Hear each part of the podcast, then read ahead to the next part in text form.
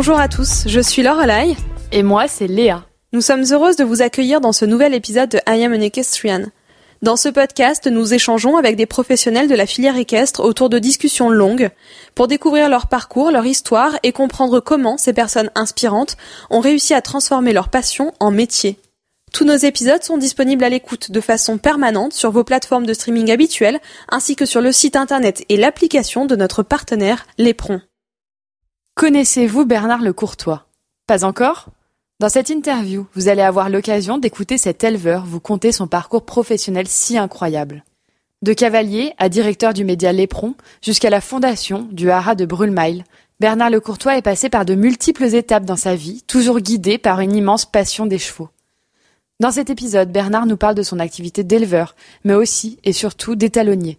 Il raconte comment il a été le premier à syndiquer des étalons de renom, à l'instar de Almé ou de Laudanum. Il nous explique aussi comment choisir le bon étalon pour votre jument. Vaste sujet. Cet épisode est enrichissant. Nous avons, une fois encore, eu le privilège de rencontrer et d'échanger avec une grande personnalité des sports équestres. Cet épisode vous est présenté en partenariat avec Okapa. Et si vous ne connaissiez pas encore, aucun doute que cette innovation digitale va vous intéresser. Okapa est un carnet de santé numérique du cheval qui permet à tous les propriétaires, soignants et professionnels d'accéder aux informations santé d'un cheval à tout moment et partout. Le cheval est au cœur des différentes plateformes qui sont reliées et connectées les unes avec les autres. Il existe ainsi une plateforme destinée aux propriétaires et qui peut accueillir jusqu'à 10 chevaux, une plateforme pour les éleveurs et centres équestres ainsi qu'une plateforme praticien pour les professionnels de santé. Le projet est en plein développement, la plateforme propriétaire a été lancée cet été et l'application est d'ores et déjà disponible dans votre Play Store ou Apple Store, mais aussi sur ordinateur. Les plateformes praticiens, éleveurs et centres équestres sont en phase de test et d'ailleurs l'équipe cherche des bêta utilisateurs pour les aider à construire une plateforme qui répondra parfaitement aux besoins des professionnels. Pour les propriétaires, voici la liste non exhaustive des informations que Okapa peut regrouper et accueillir. Pour vous aider dans le suivi de la santé de votre cheval, vous aurez la possibilité de renseigner ou planifier les soins, rendez-vous traitements ou compléments alimentaires. Ensuite, la plateforme vous offrira la possibilité de regrouper tous les documents de santé, photos des blessures par exemple, copies des comptes rendus vétérinaires ou encore ordonnances et radios. Côté éleveur, la plateforme permettra de conserver et d'assurer un suivi sur toutes les étapes inhérentes à la reproduction de vos chevaux, et notamment le suivi des chaleurs, les saillies, la période de gestation ou encore les naissances. La plateforme se veut simple et très intuitive, un réel outil à portée de main pour suivre la santé de votre cheval. Ça vous tente? Votre compte propriétaire sur Okapa est gratuit et vous permet d'inclure jusqu'à 3 chevaux. Au-delà, l'application vous propose le code promo IAMEQUES20, I-A-M-E-Q-U-E-S 20, qui vous permettra de bénéficier d'un abonnement à tarif réduit à 4,99€ au lieu de 6,99€ pendant 3 mois. Allez, c'est parti Bienvenue dans I Am an Equestrian, le podcast. Bonne écoute. Bonjour Bernard Lecourtois, euh, nous sommes très heureuses de vous recevoir dans notre podcast. Donc pour commencer, merci beaucoup d'avoir accepté notre, euh, notre invitation. On vous l'a expliqué rapidement, notre média a pour vocation de présenter les, les histoires des grands acteurs des sports équestres et vous en faites euh, partie. On n'avait pas encore eu l'occasion d'accueillir un éleveur euh, dans ce podcast, donc vous serez le premier et on est vraiment ravis de pouvoir vous donner la parole et de découvrir davantage votre parcours et votre histoire. Euh, vous êtes un personnage vraiment clé, je pense, central de l'élevage français, euh, moderne et actuel. Vous avez fondé le haras de Brulmail. Parallèlement à votre statut d'éleveur, vous êtes cavalier, propriétaire de chevaux, étalonnier, est-ce que je me trompe? Mm-hmm. Euh, vous avez fait naître des chevaux euh, qui ont été très performants, qui ont gagné beaucoup euh, au niveau international. Je vais penser à Alligator Fontaine, Jaguar Mile, Kachina Mile, Ornella. La liste est vraiment longue, donc je vais m'arrêter ici. et vous avez fait naître des chevaux qui ont concouru dans toutes les disciplines, en tout cas les grandes disciplines, donc concours complet, dressage et saut d'obstacle. On vous connaît de multiples casquettes et comme on a l'habitude de commencer ce podcast en demandant à nos invités de se présenter, on aimerait que vous nous racontiez qui est Bernard Lecourtois. D'abord, merci de votre invitation, c'est sympathique. Euh, c'est sûr que quand on prend de l'âge, on a plus d'expérience que quand on démarre. Donc, euh, j'ai 66 ans, je suis breton d'origine, élevé partiellement à Paris, et je me suis installé comme éleveur en Normandie, euh, l'endroit où on élève les chevaux le plus facilement possible. Je crois savoir que vous avez eu euh, plusieurs vies. Vous avez été rédacteur en chef, puis directeur de l'Éperon, un média qu'on connaît bien parce qu'on collabore avec eux aujourd'hui. Euh, vous êtes ensuite parti vivre aux États-Unis, si je me trompe pas, et vous vous êtes donc installé ensuite au Haras de Brulmail. On aimerait en savoir un peu plus sur ces différentes étapes de votre vie, comprendre quel a été le fil rouge et le dénominateur commun entre toutes ces étapes, ce qui vous a amené à chaque fois à entreprendre de nouvelles choses. Alors en fait, euh, je, ne suis pas vraiment issu d'une famille de cavaliers. À la maison, on était cinq garçons. Euh, j'ai deux frères et deux cousins germains avec qui j'ai été élevé. Euh, tout le monde faisait du, de la voile l'été et du ski l'hiver. Et donc j'étais un peu le vilain petit canard qui a voulu monter à cheval. C'était le seul qui sentait le crottin dans les réunions familiales. Et, et donc euh, j'avais un oncle vétérinaire qui était président du club hippique de Vannes. Et donc j'ai passé euh, une grande partie de mes vacances euh, d'enfants et d'adolescents chez eux et à monter à cheval avec euh, avec mes, cousins. et très vite, je me suis rendu compte que j'aimais beaucoup monter à cheval, mais que j'étais très attiré par l'élevage, par les origines des chevaux c'est quelque chose qui m'a tout de suite plu dès le départ. Euh, quand, je, quand, je, montais un cheval, qu'on me prêtait un cheval, tout de suite j'allais voir qui, quelles étaient ses origines, de, quelle famille il venait, etc. Ça m'a toujours intéressé. Euh, j'ai pas été un cavalier de haut niveau, mais j'ai fait ce qu'on appelait euh, dans les années 70-80 euh, des, des, classes B, des grands prix, des coupes de province, 1m35, 1m40. Euh, pour mon baccalauréat, mes parents m'ont offert ma, première jument qui s'appelait Valdane, qui était une fille de l'anglo-arabe II. Euh, c'est avec elle que j'ai fait la plupart de, des compétitions. Elle m'a emmené jusque jusque grands prix à mètre 40 et mon coach de l'époque, parce que mes grands-parents avaient une propriété à côté de Fontainebleau. Euh, mon coach de l'époque était Christophe, euh, le père de Christophe Grangier, Jean-Jacques Grangier, qui était euh, qui travaillait pour la famille Bonnet à Montreux. Et c'est lui qui m'avait trouvé cette jument. Et lui, il a monté en concours. Elle a fait le, derby de Bois-le-Roi. Elle a, gagné le Grand Prix de Béthune. C'est une jument qui avait plus de moyens que...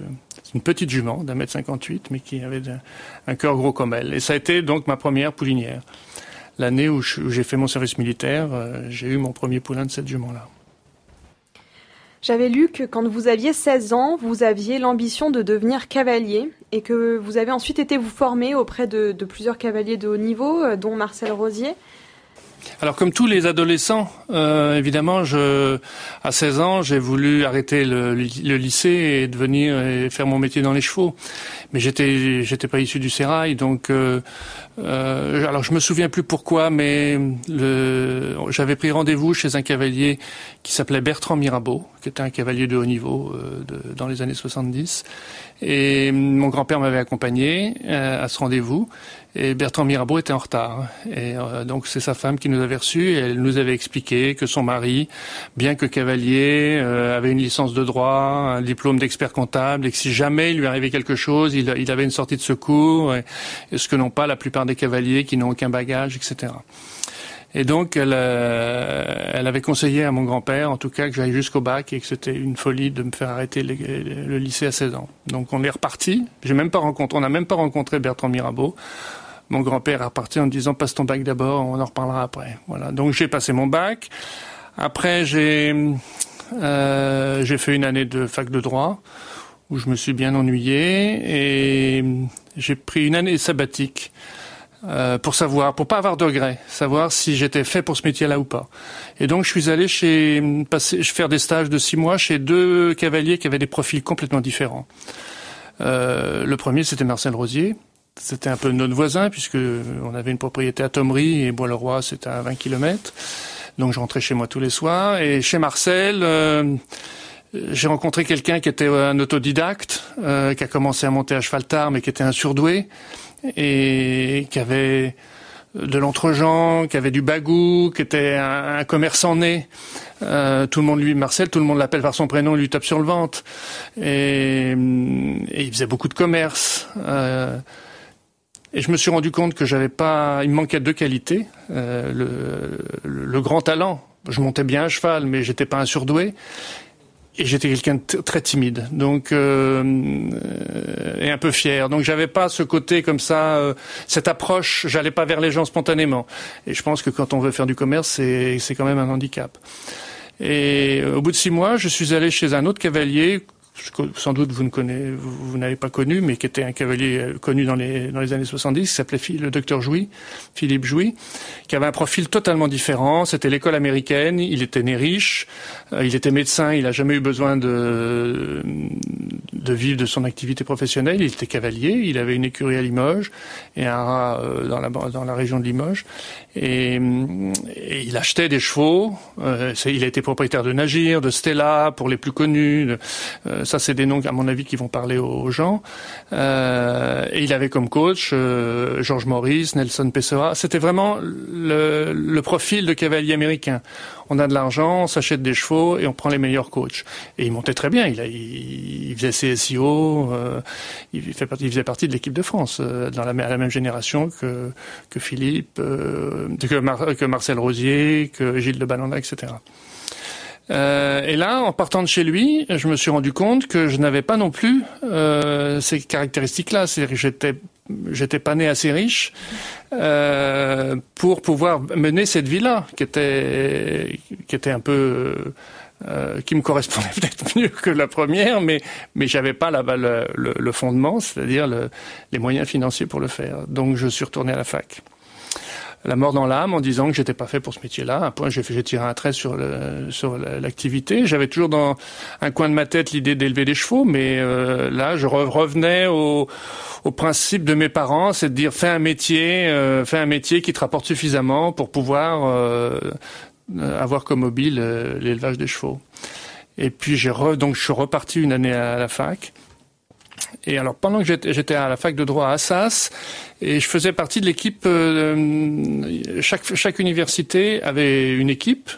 Euh, et on faisait ce qu'on appelait des CHU, des, des, concours internationaux universitaires, concours épiques universitaires. Donc on allait faire des compétitions à l'étranger, etc. Et chaque grande école avait... Euh, et j'avais une, une, de mes meilleures copines à l'époque, et elle était à Maison Alfort, et on faisait ces concours ensemble.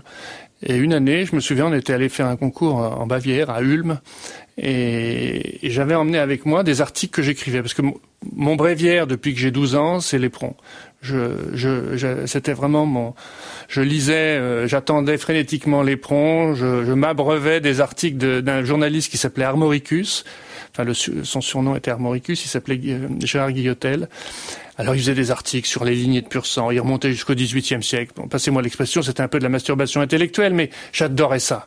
Je trouvais ça extraordinaire. Euh, donc euh, j'avais écrit quelques articles sur les sur les, les grands étalons de l'époque. Euh, mon premier article c'était sur un pur sang qui s'appelait Monceau. Après j'en ai fait un sur Nankin, sur Nikio, sur Fujiyama, qui étaient les étalons de, de ces années-là, les bons étalons de ces années-là.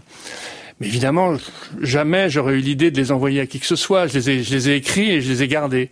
Et puis un, jour, j'étais en train de les, les, les corriger et, et cette amie, euh, qui s'appelle Sylvie Guigan, les a mis dans une enveloppe et les a envoyés. Euh, m'a dit, il faut absolument que tu les envoies à l'éperon.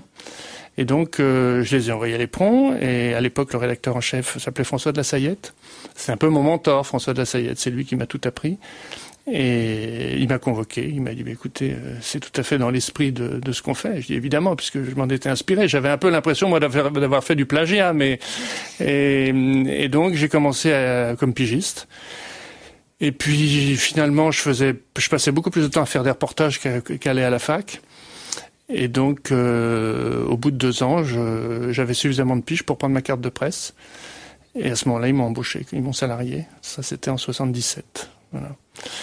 Et donc, euh, c'est devenu mon activité. Je suis devenu journaliste à partir de 77. Et, en 81, j'ai proposé à, à, l'UNIC, puisqu'en fait, le président de la fédération, euh, la Fédération française d'équitation, était aussi président de l'UNIC. C'était Christian Legré. Et il m'avait un peu, il m'avait en bonne grâce. Il m'appelait le Grand Sidi. Euh, je le croisais dans l'ascenseur quand j'allais, euh, parce que les, bureaux de l'éperon étaient dans les locaux de l'UNIC. Donc je le croisais de temps en temps. Et il, m'avait à la bonne. Donc euh, et un jour je lui ai proposé, je lui ai dit écoutez, euh, ce serait peut-être intéressant pour l'UNIC que, que j'aille passer six mois aux États-Unis pour étudier le marché américain, pour voir ce qu'on ce qu'on peut faire, si on peut organiser des ventes, etc. Et il a trouvé le projet, il a trouvé mon projet intéressant. Euh, il a été cofinancé par le Centre français du commerce extérieur. L'unique en a cofinancé une partie. Et je suis parti euh, cinq mois aux États-Unis, sur la côte Est. Euh, ça a été un souvenir formidable. je parlais très mal anglais à l'époque. Je parle un petit peu mieux maintenant, même si je le parle pas couramment. Et, et donc j'avais, je logeais chez des copains à New York. J'avais un bureau au, consulat de France à, à, New York, où il y avait une secrétaire qui prenait mes rendez-vous parce que je m'exprimais pas très bien en anglais. Et je partais du mercredi au dimanche, je prenais ou une voiture ou l'avion, et j'allais sur tous les grands concours de la côte Est. Devon Show, etc. Enfin, Washington. Et j'ai fait ça pendant euh, pendant cinq mois. Et je rentrais à New York le, le dimanche soir ou le lundi je faisais un peu la fête en début de semaine et puis je repartais le mercredi suivant. Donc j'ai rencontré presque tous les cavaliers américains de la côte est. Euh, puis Georges Maurice évidemment qui était le, le, dieu des dieux. Hein. Toujours. Et mais là il était en pleine activité. Il était, il avait 30 ans de moins.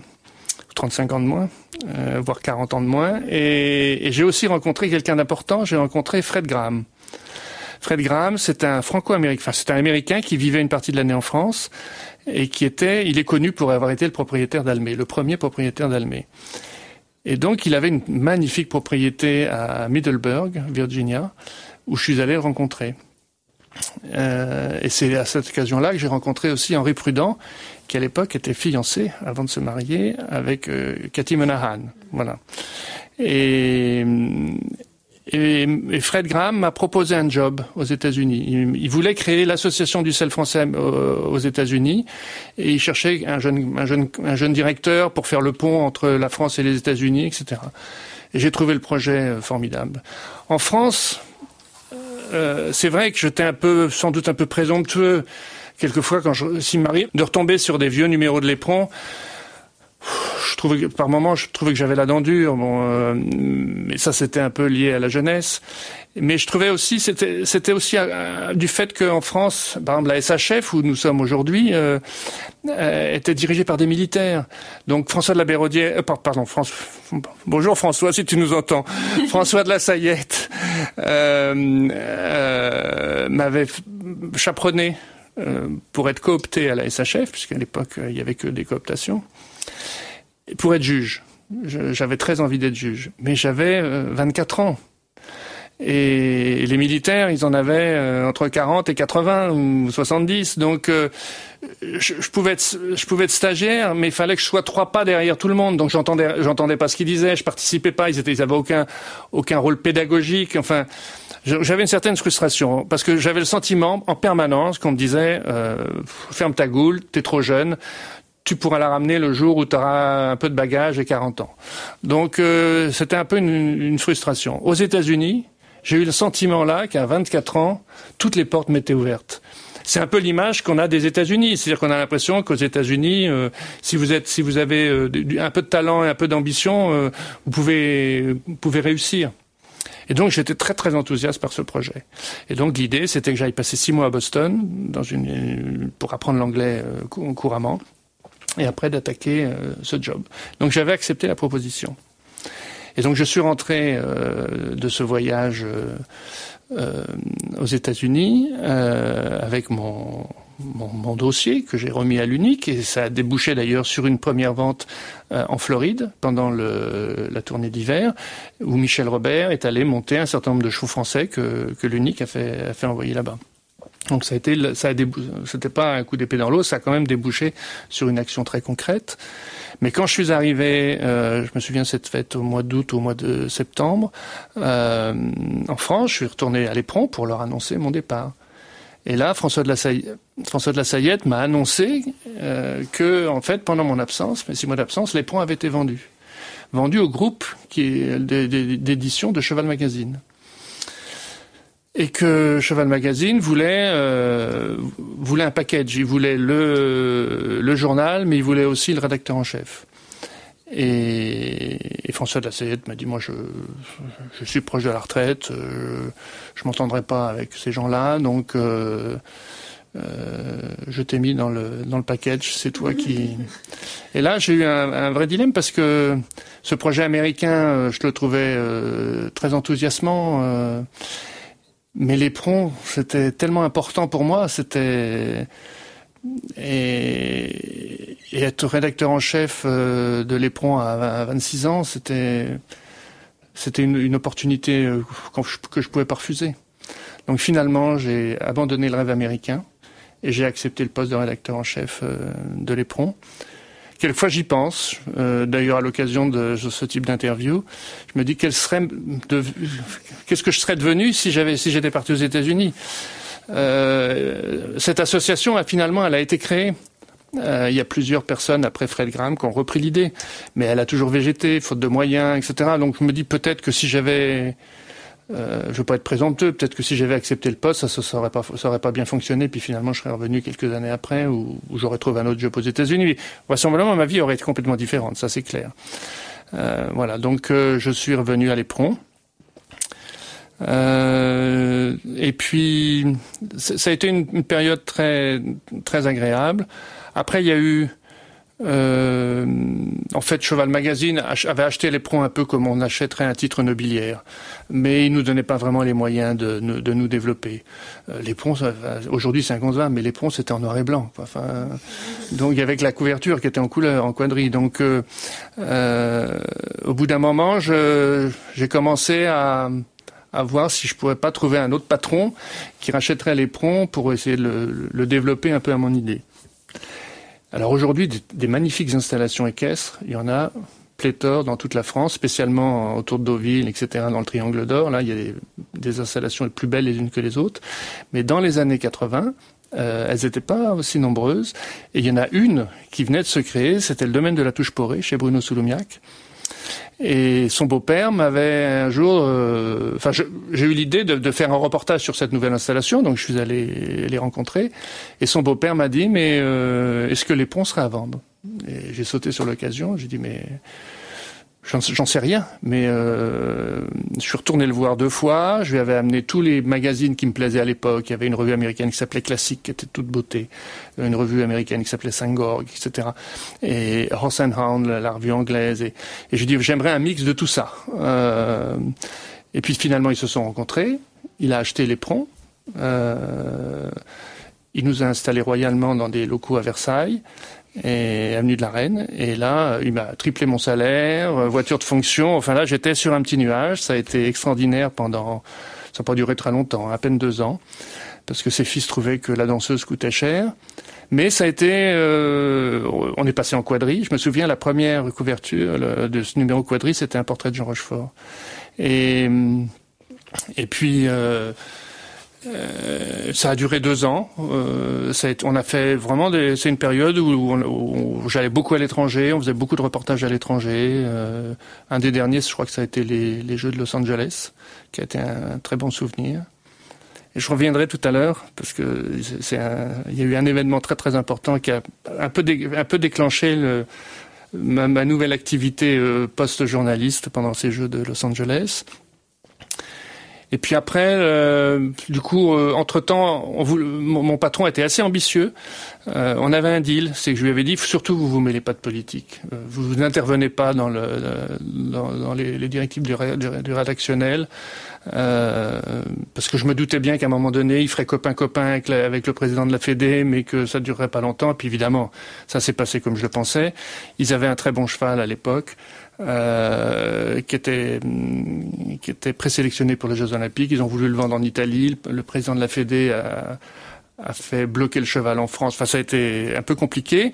Et du coup, il a commencé à vouloir euh, qu'on fasse campagne contre la Fédé, euh, etc. Donc, j'ai vu que ça sentait le roussi. Et, et du coup, les, on a les points ont encore changé de main. Il a été acheté par deux associés qui étaient des gens du golf qui éditait des guides de golf.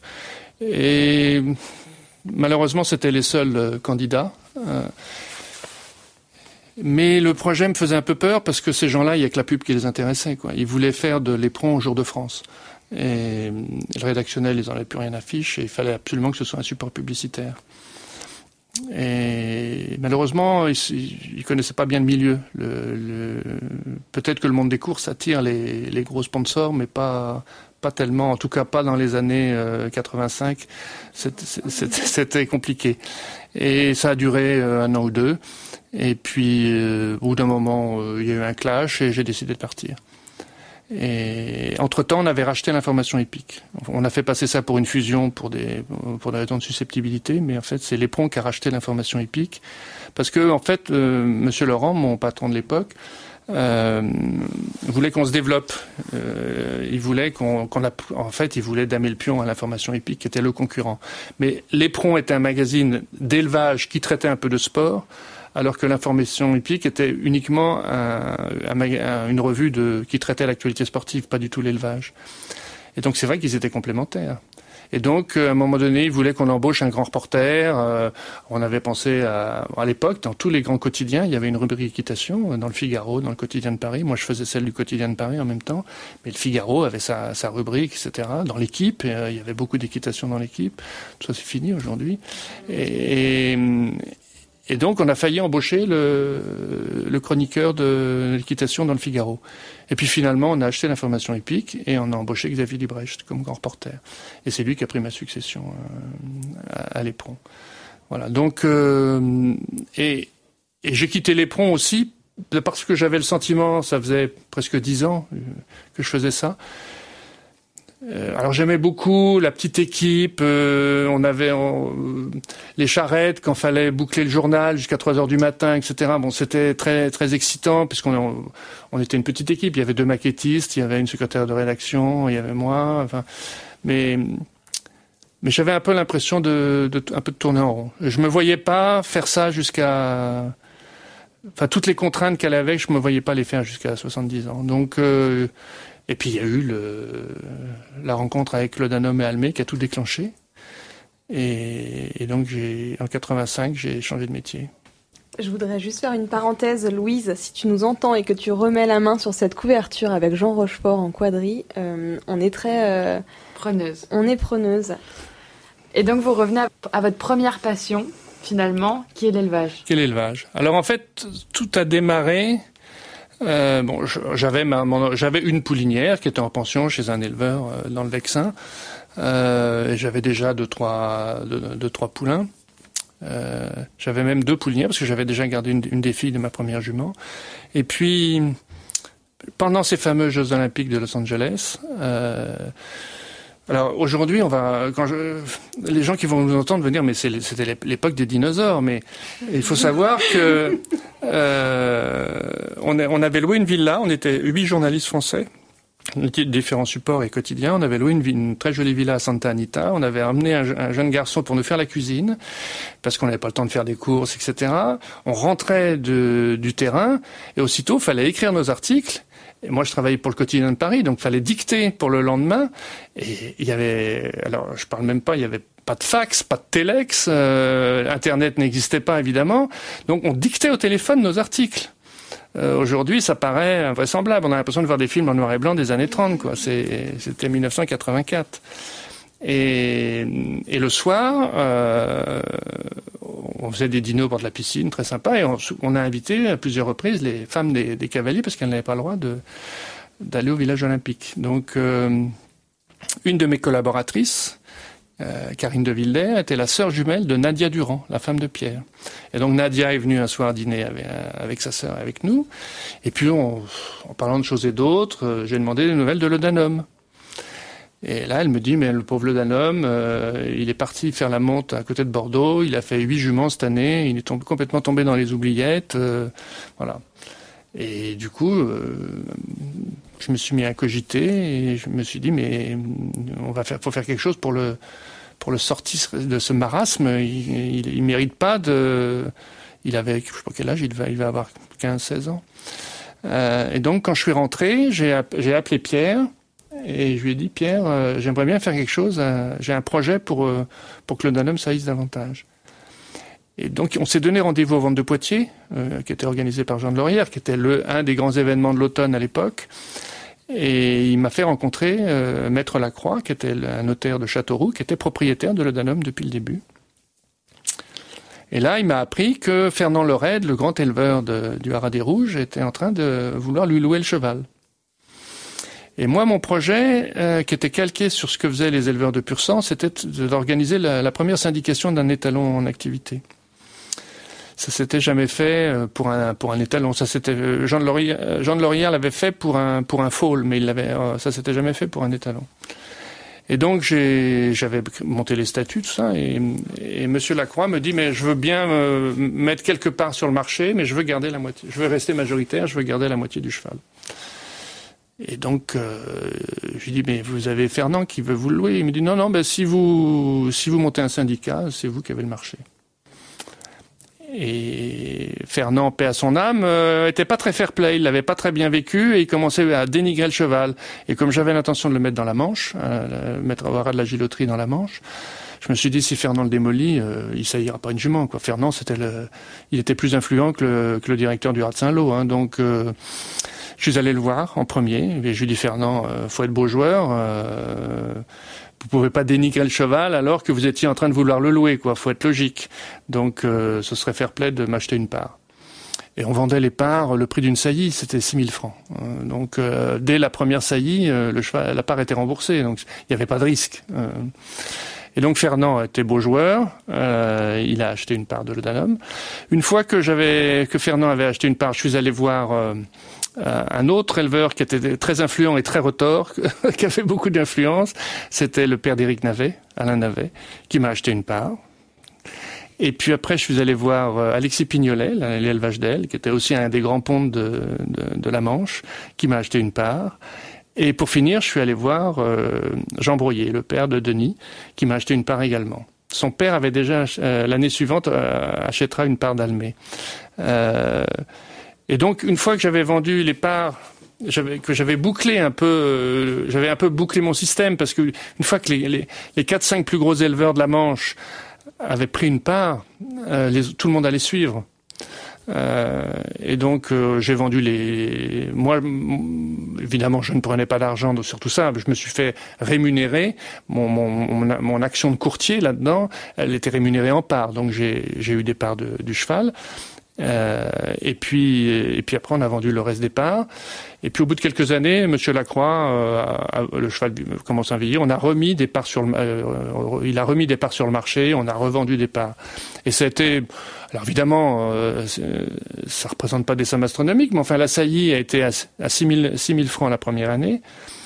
Euh, elle est passée à 8 000, euh, 8 000 francs, 10 000 francs, 15 000 francs, 20 000 francs. Elle termine à 25 000 francs. 25 000 francs de l'époque, c'est 6 000 euros aujourd'hui. Il n'y a pas un étalon en France à l'heure actuelle qui fait, ou en Europe qui fait la monte à 6 000 euros. Donc c'était c'était de l'argent. Et le cheval a fait la monte. J'avais rencontré euh, au Radville-Pelé euh, un jeune euh, un jeune garçon qui s'appelle Patrice Bourreau.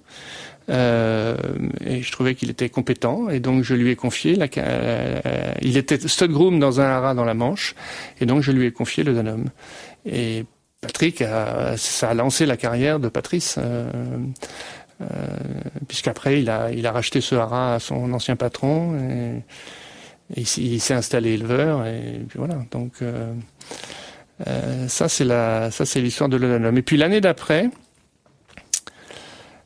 alors en fait l'unique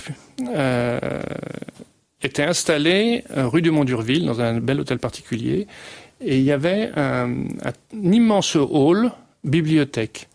Et vous aviez des archives incroyables, de évidemment toutes les collections de l'éperon, et puis du, sport universel illustré, qui était un peu l'ancêtre de l'éperon, de, de la, du début du XXe siècle, fin du XIXe siècle.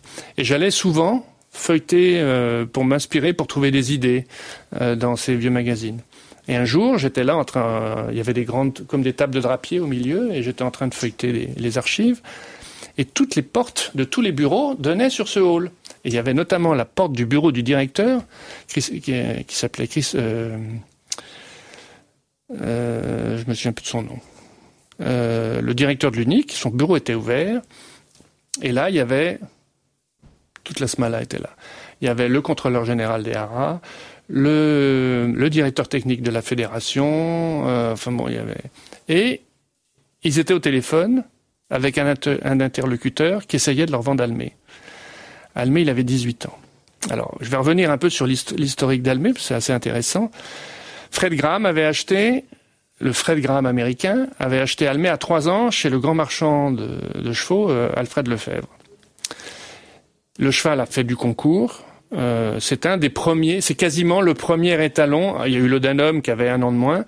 Euh, ça sont vraisemblablement les deux seuls étalons euh, de, cette génération-là, de cette époque-là, qui contournaient en concours à haut niveau.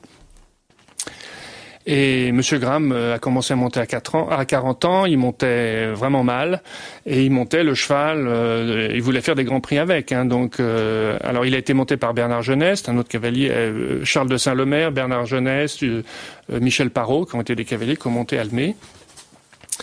Et, le cheval saillissait à l'époque. sa première génération, c'est les les I. La génération de, non, il y a eu quelques H il y a eu Galoubet, mais seul poulain de son année, euh, parce qu'il était, il, a, oui, il a fait un poulain, Galoubet cette année-là. L'année des H, il en a un, seul, je crois aussi. Et après, euh, I, euh, c'est la génération d'I Love You. Il doit y avoir 24 ou 25 poulains. après, il y a eu les J. Et puis après, le cheval, il avait 7 ans. et Monsieur Graham pensait l'avoir loué à Léon Melchior. Lequel des deux est le plus filou, j'en sais rien. Toujours est-il que Léon Melchior a prétendu que c'était pas un contrat de location, mais un contrat de vente. Euh, il y a eu un procès retentissant que M. Melchior a gagné parce que il, a, il a amené comme preuve un morceau de, nappe en papier sur lequel il y avait le nom du cheval, une somme et la location. Donc euh, il a prétendu, enfin il a prétendu euh, sans doute à juste titre, je pense que c'est lui qui avait raison puisqu'il a gagné le procès, euh, qu'il avait loué le cheval pour 700 000 francs à l'époque, enfin, qu'il avait acheté le cheval pour 700 000 francs à l'époque, et non pas loué le cheval. Donc le cheval est parti en Hollande, en Belgique, à Zangersheim, il a fait la monte pendant plusieurs années. Monsieur Melchior, lui, il avait un gros projet, c'était de vendre. Il avait un de ses copains qui était ministre de l'Agriculture en Hollande, et il voulait vendre comme élevage modèle l'ensemble de, de l'élevage de Zangershad. À l'époque, c'était un période de la pleine extension, expansion de, de, son élevage. Il devait y avoir 1000 chevaux. Enfin, il y avait, et comme étalon, il y avait principalement Almé et Ramiro. Finalement, il y a eu un remaniement ministériel en Hollande. Le, les, les, éleveurs hollandais se sont dit, mais de quoi ils se mêlent On n'a pas besoin d'un élevage modèle, euh, on n'a pas besoin de Monsieur Melchior pour élever, pour élever des bons chevaux en Hollande. Donc le projet est tombé à l'eau. En revanche, les étalons ont été vendus au gouvernement hollandais. Donc Almé est parti en Hollande avec Ramiro. Il y a fait la monte euh, 5-6 ans encore. Et puis il a fait une hernie inguinale. Il a été castré d'une testicule. Et à ce moment-là, l'assurance, euh, la réglementation voulant qu'un cheval monorquide ne puisse pas faire la monte, le cheval a été réformé. L'assurance a remboursé le cheval et l'assurance l'a mis sur le marché. Et un marchand belge euh, l'a acheté, et ce marchand, évidemment, euh, souhaitait le, le, revendre. Et notamment, c'est pour ça qu'il avait appelé le directeur de l'Unique pour savoir si les haras nationaux seraient intéressés pour acheter le cheval. Et c'est cette conversation que tout à fait par hasard, parce que les portes étaient ouvertes et que j'étais là le jour J au bon moment, mais vraiment un concours de circonstances. Et là, j'ai entendu, mais je pense que c'est, j'ai jamais entendu autant de bêtises et d'inepties de ma, de ma vie. Euh, le directeur technique euh, disant de la Fédé disant, bon, enfin oui, enfin Almé. Euh, à part Galoubert, I Love You, Jalisco, qu'est-ce qu'il a produit? Mais même s'il avait produit que cela, c'est déjà, c'est déjà, c'est déjà exceptionnel. Surtout, surtout qu'il avait à l'époque, ça y, il a vu 30 poulains.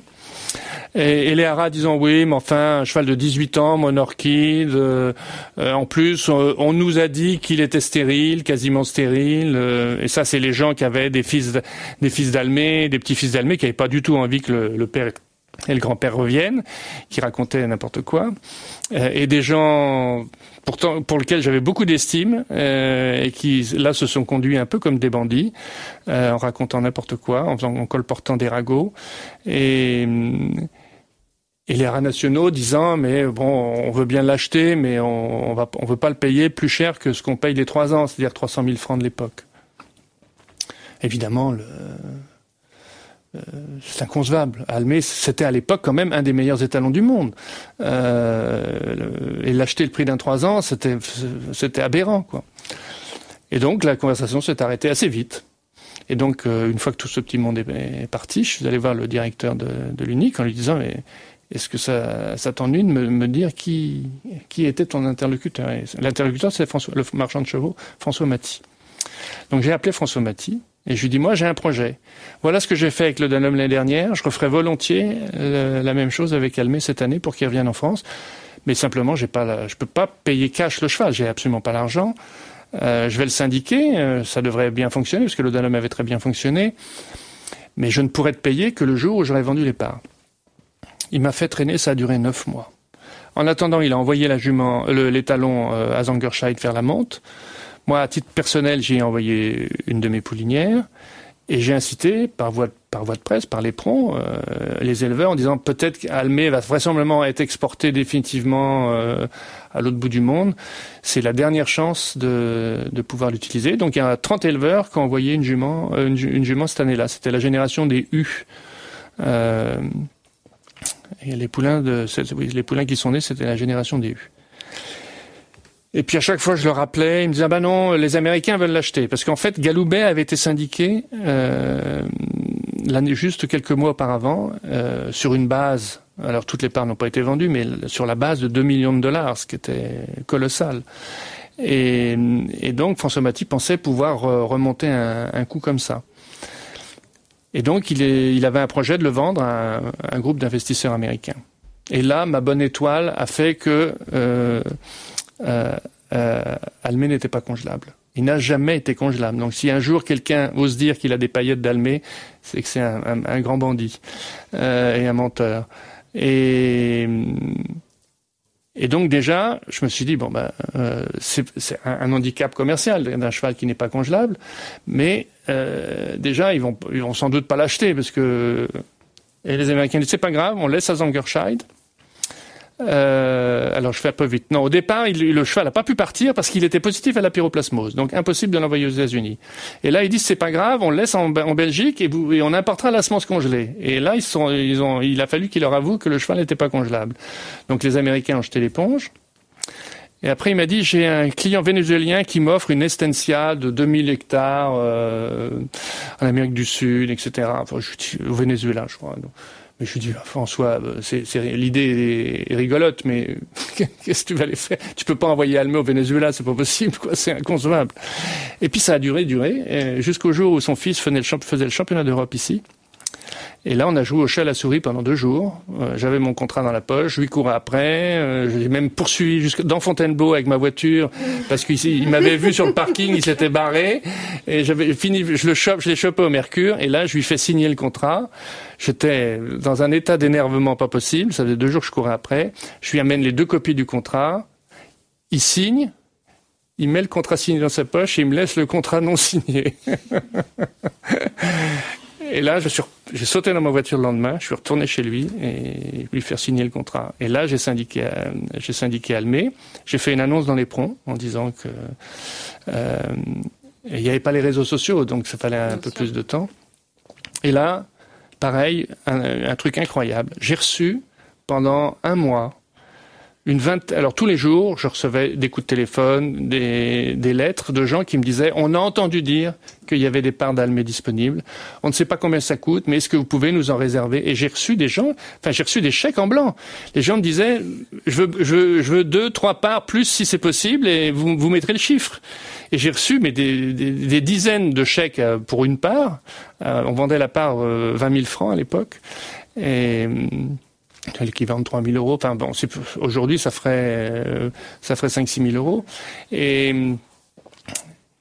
et si j'avais si j'avais eu le moindre euh, euh, tempérament d'escroc, mais je serais parti, j'aurais rempli tous les chèques en blanc et je serais parti euh, en Amérique du Sud avec la caisse. Euh, J'avais trouvé ça extraordinaire. J'ai renvoyé, euh, je, je, renvoyais 10 ou 15 chèques par semaine aux gens en leur disant je suis désolé, toutes les parts ont été vendues en 48 heures, donc je pouvais je pouvais rien faire. Ça a été un phénomène incroyable. Je garde un souvenir extraordinaire de ça. Et la plupart des, grands éleveurs français ont pris des parts d'Almé, euh, et puis beaucoup de particuliers. Et donc, il fallait trouver une structure pour accueillir le cheval pour qu'il puisse faire sans jument. Euh, moi, je venais de ça, c'était en 1985, et c'est l'année où je me suis, j'étais en train de m'installer à Brulmaille, qui est à 20 km ou 15 km du haras de Villepelé. Mais en même temps, Arnaud Evin était venu me voir pour me demander de l'aider à syndiquer I Love You. Parce que moi, j'avais déjà euh, l'expérience de deux syndicats, lui pas. Euh, et puis, euh, on a eu beaucoup de mal à s'entendre parce que il, m'embrouillait l'esprit, je comprenais rien. finalement, moi, j'avais des exigences. J'ai dit, bah, maintenant, tu, tu viens, vous venez me voir pour profiter de mon expérience, mais finalement, euh, quand je faisais les les multiplications, les soustractions, les divisions, etc., il me restait 2%. Je, vous donne pas mon fichier client pour 2%, ça, ça n'a aucun sens. Donc finalement, il a cédé à mes exigences, ça a pris quelques jours, et, et on a syndiqué I Love You. Et, dans le dans le deal, c'était lui le manager officiel d'I Love You, le gérant du syndicat, mais I Love You fait la de chez moi. Et à l'époque, j'ai un peu hésité euh, à prendre Almé également, mais euh, je m'installais, j'avais pas la structure pour accueillir 200 juments à la maison. Euh, donc euh, je l'ai mis en pension, en fait c'est plus raisonnable, je l'ai mis en pension à Radville-Pelé. C'est eux qui avaient géré Galoubet euh, quelques années, 4-5 ans avant, quand Galoubet, parce que Galoubet était le premier étalon à faire de l'insémination. et donc Almé est allé là ils avaient la structure pour accueillir les juments, euh, ils avaient une grande expérience de l'insémination, donc ça s'est plutôt bien passé. Le cheval, euh, il avait 18 ans, mais la première année, mais il était encore très fertile et il à l'époque il y avait des quotas, hein, donc il avait droit qu'à 100 juments françaises. Euh, il a sailli quelques juments, on avait quelques juments qui sont venus d'Angleterre ou d'Irlande ou de Belgique, mais il, saillissait ses 100 juments françaises et il a fait la monte 5 ans. et puis la dernière année, le, le cheval était très emphysémateux. Euh, il était assez agité dehors, donc je n'aimais pas du tout la façon dont il gérait le cheval. Euh, le cheval restait enfermé. Enfin bon. Donc un jour, je me suis fâché. Je suis allé avec un, un tournevis. J'ai démonté les, les, barreaux de son box. euh, ça, ils ont ils l'ont mal pris et, et du coup, je suis revenu un quart d'heure après avec un vent et j'ai emmené le cheval chez moi. Et il a passé la dernière année à la maison à la retraite. Il avait, c'est drôle parce que je le voyais de mon bureau et le matin quand il, quand il voyait, quand il la première, quand il voyait de l'activité dans la, dans le haras, il se mettait à la porte. Il avait un box extérieur et il avait un espèce de cri de dauphin. Il avait un espèce de hennissement très aigu qui est pas, qui, est, pas très caractéristique d'un étalon. Et bon, alors il était des perclus de rhumatisme, il commençait à vieillir. Je le lâchais sur la pelouse pendant que je concurais son box, je le lâchais sur la pelouse. Et puis il s'est endormi. Euh, il a fait un arrêt cardiaque, euh, il avait 25 euh, ans. Vous êtes toujours là? Tant mieux. Nous voilà arrivés à mi-épisode, mais ne partez surtout pas car je vous l'assure, la deuxième partie de cette conversation avec Bernard Lecourtois est au moins aussi enrichissante et captivante. Dans les minutes à suivre, nous parlerons d'élevage, de modernité, d'évolution du cheval de sport et des, je cite, maudites guêtres postérieures. Aussi, je voulais savoir, vous est-il déjà arrivé d'oublier le carnet de votre cheval en concours? D'égarer un compte-rendu de soins, de ne plus savoir quand vous aviez vermifugé votre cheval pour la dernière fois, ni avec quel vermifuge? Si vous avez répondu oui à l'une de ces questions, je vous invite chaleureusement à découvrir la plateforme Okapa. Suivez la start-up sur les réseaux sociaux et n'hésitez pas à leur écrire si vous avez encore des questions. Allez place à la seconde partie de cette conversation et n'oubliez pas, si ce podcast vous plaît, d'en parler autour de vous et de mettre 5 étoiles sur Apple Podcast. Bonne écoute Je vous propose de faire un bond dans le temps. Euh, j'adore cet épisode, enfin, c'est une encyclopédie, c'est génial. Euh, je vous propose de faire un bond jusqu'à aujourd'hui. Donc ça, c'était vos débuts à Brulmile, votre installation, vos premiers chevaux. Aujourd'hui, vous êtes euh, éleveur et et j'aimerais bien comprendre à quoi ressemble le métier d'éleveur actuellement. Euh, Quel est votre quotidien? Comment ça se passe euh, pour vivre d'une activité d'éleveur aujourd'hui? Et, bien quelles sont les missions réelles en fait d'un éleveur actuel? Parce qu'on imagine que euh, c'est un métier, c'est une activité qui a énormément évolué depuis votre installation jusqu'à jusqu'à 2020.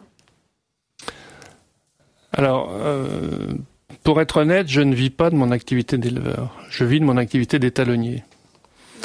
Euh, je pense qu'aujourd'hui, c'est, il y a sûrement des éleveurs qui le font parce qu'ils ont des très grosses structures. Aujourd'hui, vous avez des éleveurs qui font naître entre 50 et 100 poulains par an. Euh, Moi, j'ai jamais. Le maximum que j'ai eu, je crois que j'ai eu une année 30 poulains, mais la moyenne c'était entre 15 et 20 poulains par an. Et là, aujourd'hui, je suis descendu à, pratiquement moins de 10. Euh, donc c'est, je pense que c'est assez complexe de vivre de cette activité. Alors, c'est faisable si, si on a plusieurs ateliers. Par exemple, euh, dans la Manche, vous avez des gens qui ont, qui ont encore des vaches laitières et qui, qui ramènent euh, de l'argent quotidiennement, et à côté, ils ont un élevage de chevaux. Quand, vous restez euh, six mois sans vendre un cheval et que les factures tombent tous les mois, là, vous avez le lait qui, finance. Euh, la plupart des éleveurs, 80% des éleveurs, euh, c'est des gens qui ont moins de deux juments. Et là, euh, ils sont éleveurs, ils ont le statut d'éleveur. Ils ont ils ont une ou deux juments et ils ont un métier à côté. comme disait le fameux Fernand Lered, c'est les éleveurs pharmaciens. Oui, mais c'est la majorité des gens. et après, vous avez aussi des éleveurs professionnels, dont un des deux dans le couple s'occupe de l'exploitation et l'autre a un métier à côté qui permet quand même d'assurer d'assurer ses arrières et de financer le quotidien. Euh, moi, je. Après, vous avez des gens qui font de la pension, vous avez des gens qui ont un club. Euh, souvent, il y a plusieurs activités. C'est assez rare que les gens n'aient que cette activité d'élevage. Et elle est assez difficile à. Si vous avez que cette activité-là, elle est assez difficile à, à, maintenir, à la maintenir sur le long terme financièrement. Donc nous, moi à la maison, j'ai, on a trois activités principales. Euh, l'activité principale, c'est l'étalonnage. Euh, la deuxième activité, c'est l'hôtellerie. Euh, j'ai pas mal de clients citadins ou étrangers qui élèvent chez moi depuis longtemps. Euh, et puis, euh, et puis après, la troisième, euh, troisième ressource, c'est la vente de, des produits. Quand je me suis installé, il y avait un, alors j'ai, j'avais les étalons en vue. J'avais Almé, j'avais le Danone, I Love You, qui était à l'époque très commercial. on vendait les poulains comme des petits pains. Et, moi, ce que j'appelle ça les dix glorieuses, 1985-1995. Euh, on avait l'Europe entière qui défilait pour acheter des poulains d'Almé. Alors ils n'achetaient pas que des Almé, des I Love You et des Lodanum, ils achetaient des Jalisco, euh, des Galoubet. Mais on vendait les poulains euh, à l'époque entre 100 000 et 300 000 francs sous la mer c'est c'est 50 60 000 euros entre 30 000 et 60 000 euros aujourd'hui quoi.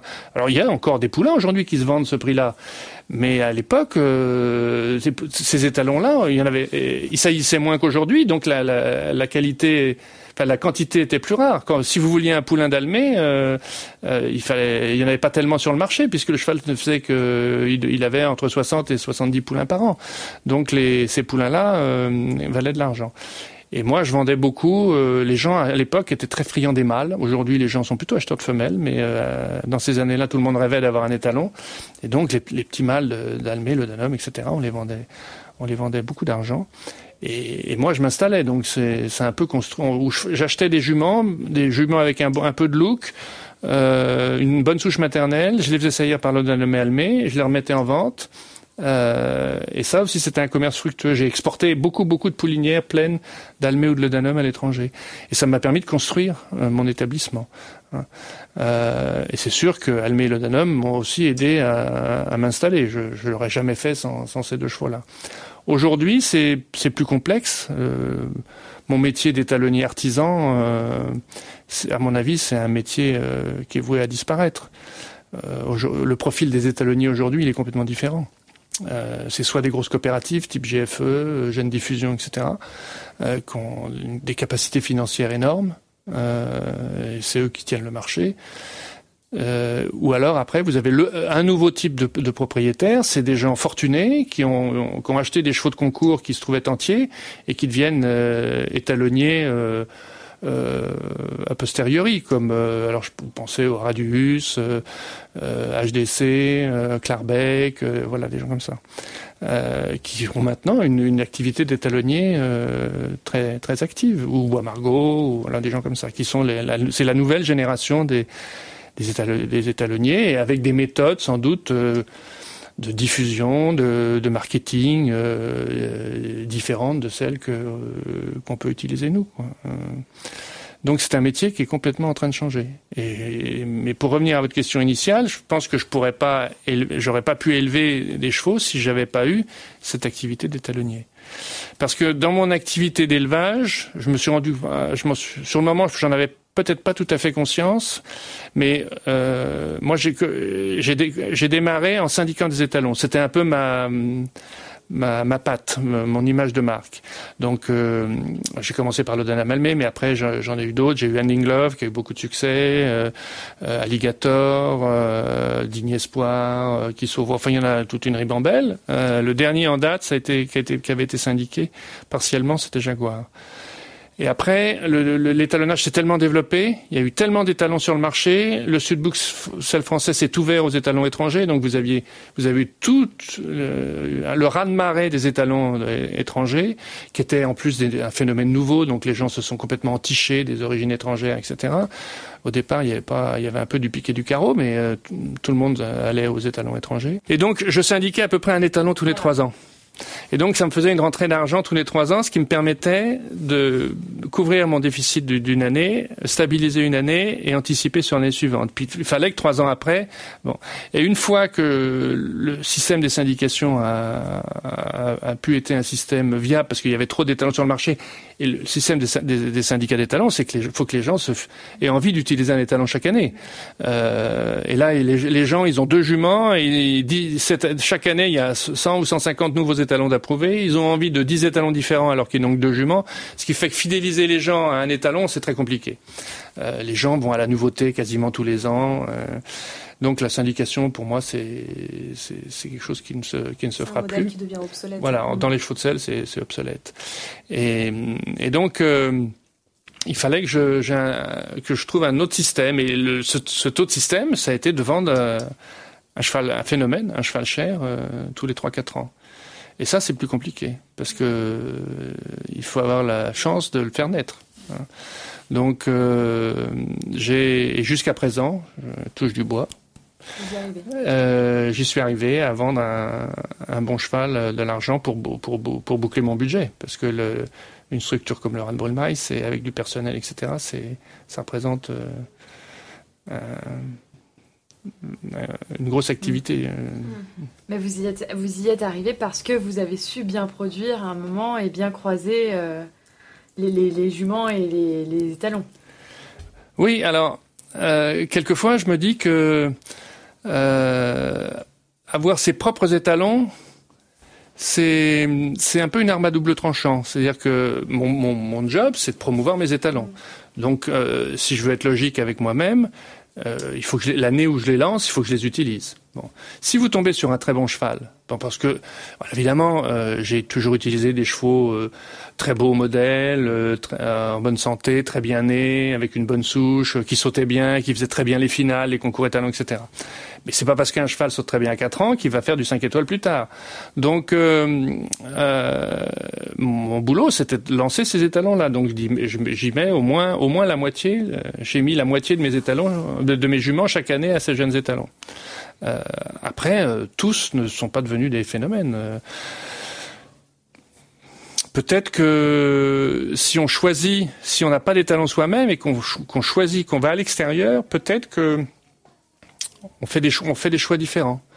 Euh, alors, je, par exemple, euh, alors, cela dit, les étalons que j'ai utilisés, parce que pendant longtemps, quand j'ai démarré, euh, à part les parts que j'avais dans Almélodanum, j'étais propriétaire d'aucun étalon.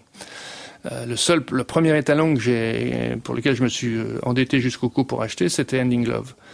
Euh, et donc, euh, à l'époque, j'étais en fait mandataire pour pour pour certains. J'ai été le premier mandataire pour Zangerscheid, par exemple. Donc, euh, parmi les étalons de Gangerscheid, j'avais fait une, sélection d'étalons qui me plaisaient. Parce qu'en fait, mon choix dans les étalons, ça a toujours été ça. C'est quels sont les étalons qui me plaisent pour mes propres juments, euh, et après qui même me suivent. Je prendrai jamais, euh, je ne je ferai jamais la promotion d'un cheval que j'ai pas envie d'utiliser. Ça, ce serait d'abord, je trouve ça très malhonnête. Mais et donc, dans le panel d'étalons qu'avait Zangerscheid à l'époque, j'avais choisi Calvaro, Cartago, Sandro et Zandor. Et, donc j'ai fait j'ai eu mon premier catalogue avec des étalons étrangers. J'ai été un des premiers à avoir des étalons étrangers. Mais à l'époque, euh, c'était le tout début de l'ouverture de Sudbook et les, les éleveurs français étaient assez réticents vis-à-vis du sang étranger. C'était jamais arrivé jusqu'à présent. Euh, le seul étalon qui avait largement sailli, c'était Voltaire, mais Voltaire, il avait un avantage, il avait un nom français. Ça paraît bête. Euh, son père était par Furioso, que tout, Furioso 2, mais tout le monde, Furioso, ça, parlait à tout le monde. Euh, et donc Voltaire, il, avait, il saillissait à 150 juments par an, euh, à l'époque des quotas. Mais, mais lancer euh, Calvaro, par exemple, Calvaro, l'année où est né Cachita, c'est la première génération, il y avait huit poulains. Après, quand les haras nationaux l'ont loué, il faisait 300 juments. Mais moi, quand j'ai jamais vendu plus de 10-12 saillies de, de Calvaro. Euh, qui est aujourd'hui considéré comme un, phénomène, euh, je, les bonnes années, je vendais 20 cartes de, de. Euh, aujourd'hui, les gens se battraient pour acheter les, les paillettes de, de ce cheval-là. Donc c'était c'était une, une, une, autre époque. Euh, les choses ont beaucoup, beaucoup, beaucoup évolué depuis. On vous découvre un rôle d'explorateur quand même à, suivre votre parcours. On comprend que vous avez toujours un rôle de pionnier dans ce qui se passe. Euh, vous aviez, j'avais entendu que vous aviez été un des premiers à avoir un cheval cloné ou à, ou à acheter un des chevaux clonés. Non.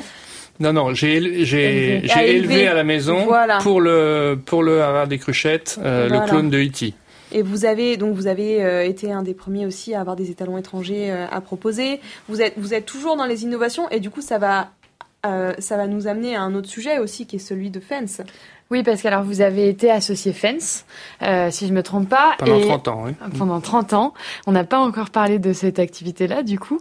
Et que pensez-vous, vous, de l'évolution du commerce de chevaux aujourd'hui, avec notamment bah, les ventes en ligne, euh, les ventes aux enchères, et puis euh, le prix des chevaux qui ont augmenté euh, nettement hein, cette dernière décennie? Est-ce que vous pensez que ces évolutions, elles sont positives et porteuses pour notre sport? Et comment est-ce que vous voyez l'avenir de ce côté-là? Alors d'abord l'historique de Fence. En fait...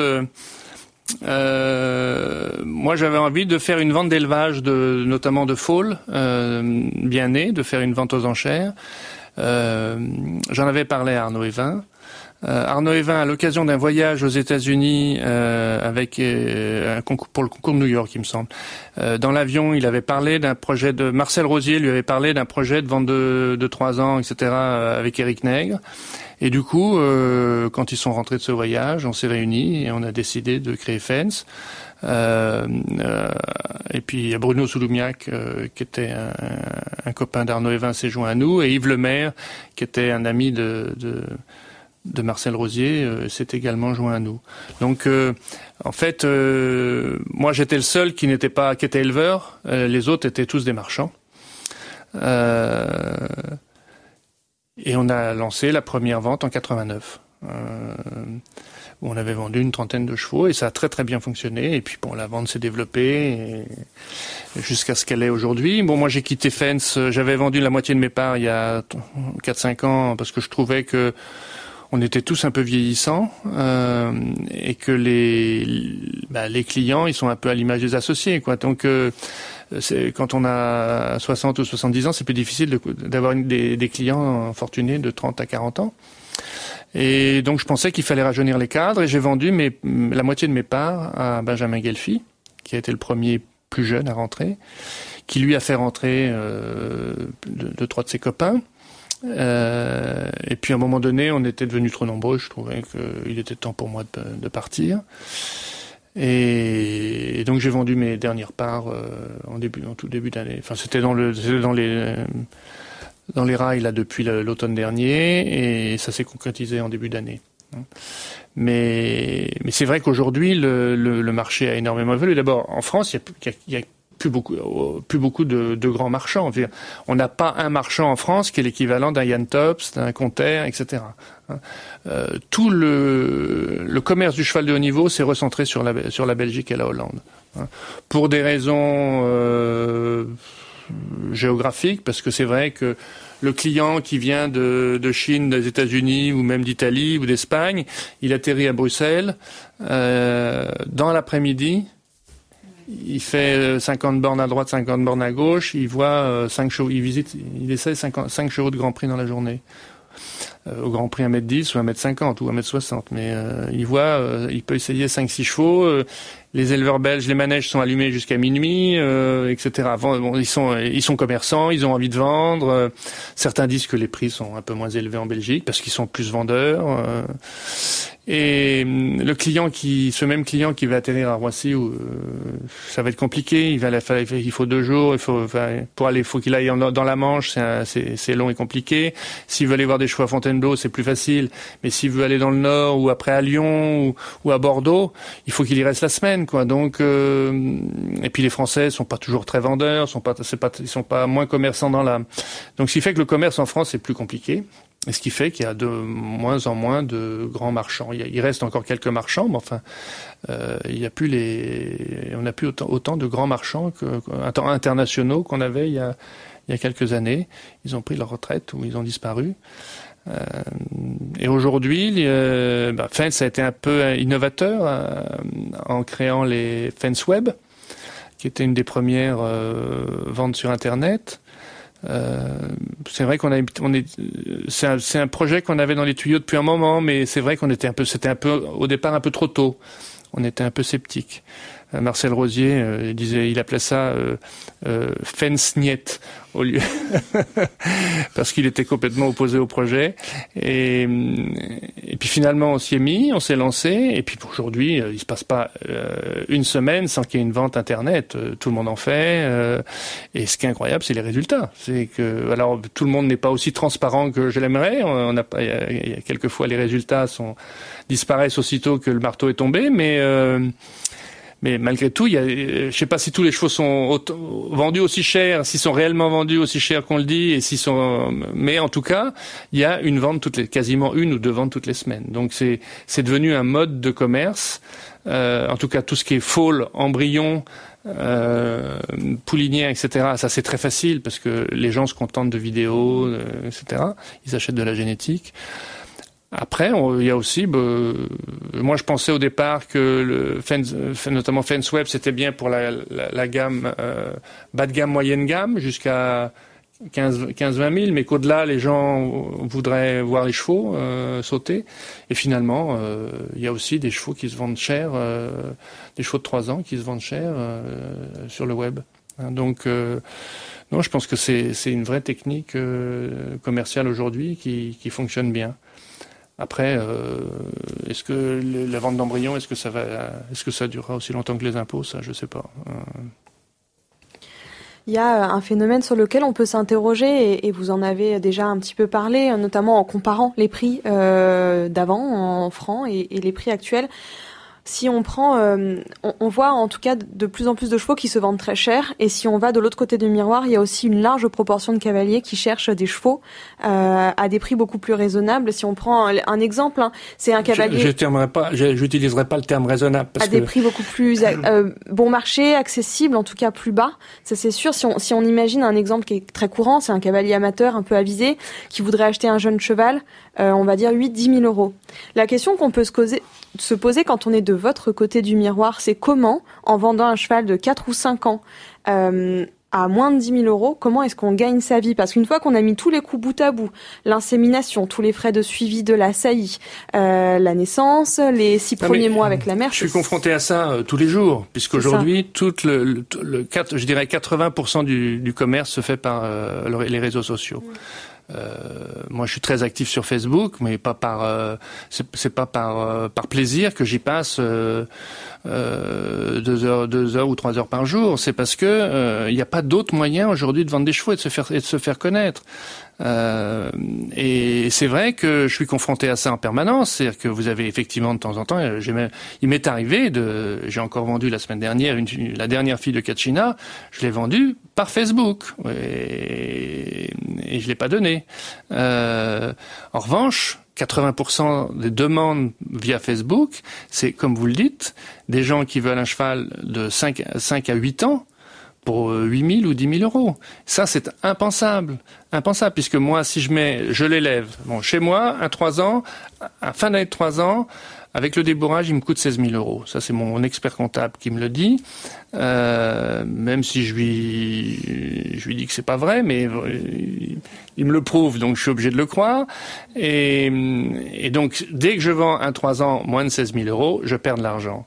Évidemment, on en vend à perte euh, tous les ans parce que parce que le, joli cheval qui saute, qui saute gentiment, mais qui fait pas des sbroufs, alors ce sera peut-être un très bon cheval plus tard, mais à trois ans, euh, bon, moi j'ai des méthodes très soft de préparation, etc. Donc euh, euh euh, si le cheval il est un peu, il, il, a, il donne l'aspect d'être un peu limité dans les moyens ou dans la locomotion, etc. Ben on va le vendre. Ou si la visite est un petit peu juste aussi, on va le vendre en dessous du prix de revient. Bon, ça, ça fait partie un peu des pertes et profits. Mais pour accepter d'en vendre quelques-uns en dessous du prix de réserve, du prix de réserve, du prix de revient, il faut en vendre d'autres qui sont bien meilleurs, les vendre nettement plus cher. Autrement, euh, on dure pas très longtemps. Euh, et c'est la même chose. Moi, si je, à partir de 4 ans, ils vont au travail à l'extérieur. Bon, maintenant, euh, à part les étalons, parce que les étalons, c'est compliqué de les remettre au prêt, donc les étalons, ils restent au travail toute l'année.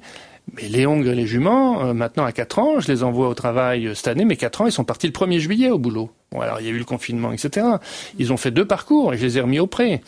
je limite les frais, parce que de toute façon, le commerce des 4 ans, à part le champion des 4 ans, les autres, ils sont, ils, sont, ils sont difficiles à vendre.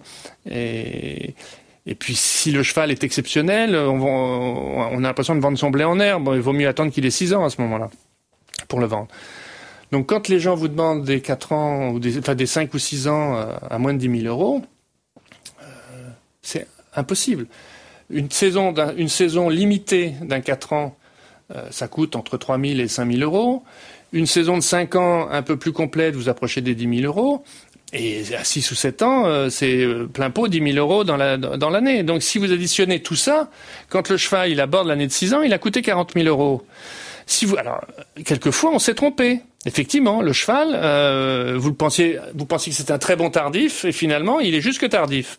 Euh, il est moyennement bon. Donc celui-là, évidemment, vous allez le vendre 15 000, 20 000, 25 000, 30 000, mais vous perdez de l'argent.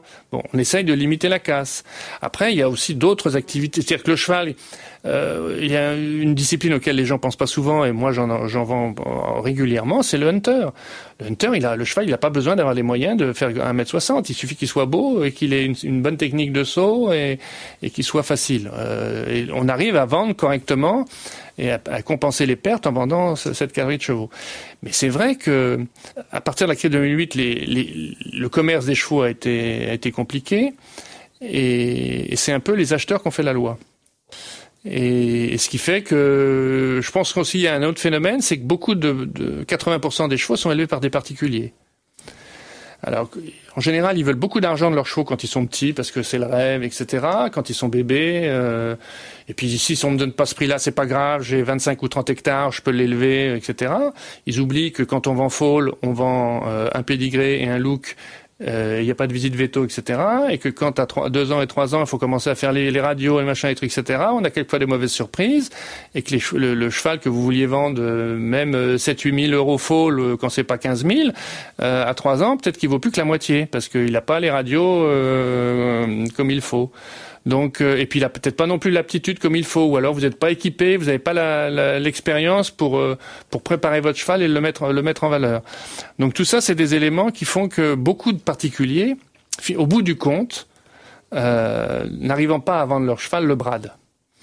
Et, et, ces gens-là, euh, ben, je dis finalement le poulain je perds la moitié ou, les trois quarts de ce qui m'a coûté, mais c'est comme si j'étais allé huit jours au sport d'hiver. Euh, les gens comptent pas. Et, le problème, c'est qu'il y a beaucoup de gens comme ça qui n'y comptent pas, et ces chevaux-là sont, sont, souvent bradés.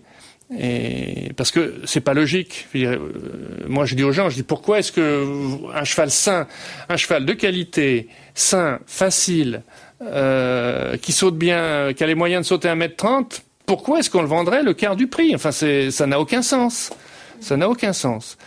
Et c'est vrai que si ces gens-là, s'il y a autant de gens qui réclament ce, type de produit, c'est qu'il y a vraisemblablement des gens qui les vendent. Mais, mais il y a forcément quelqu'un, une ou deux personnes qui perdent dans la filière. Il y a une faille dans le marché. Ben oui, il y a une faille dans le marché. Euh, parce que si le, le cheval, euh, la, la, finalité de vendre, c'est de vendre un 6 ans moins de 10 000 euros, euh, c'est qu'il y a plusieurs personnes, qui, les intermédiaires qui l'ont eu entre temps, que ce soit l'éleveur ou le premier acquéreur, etc., ils ont perdu de l'argent.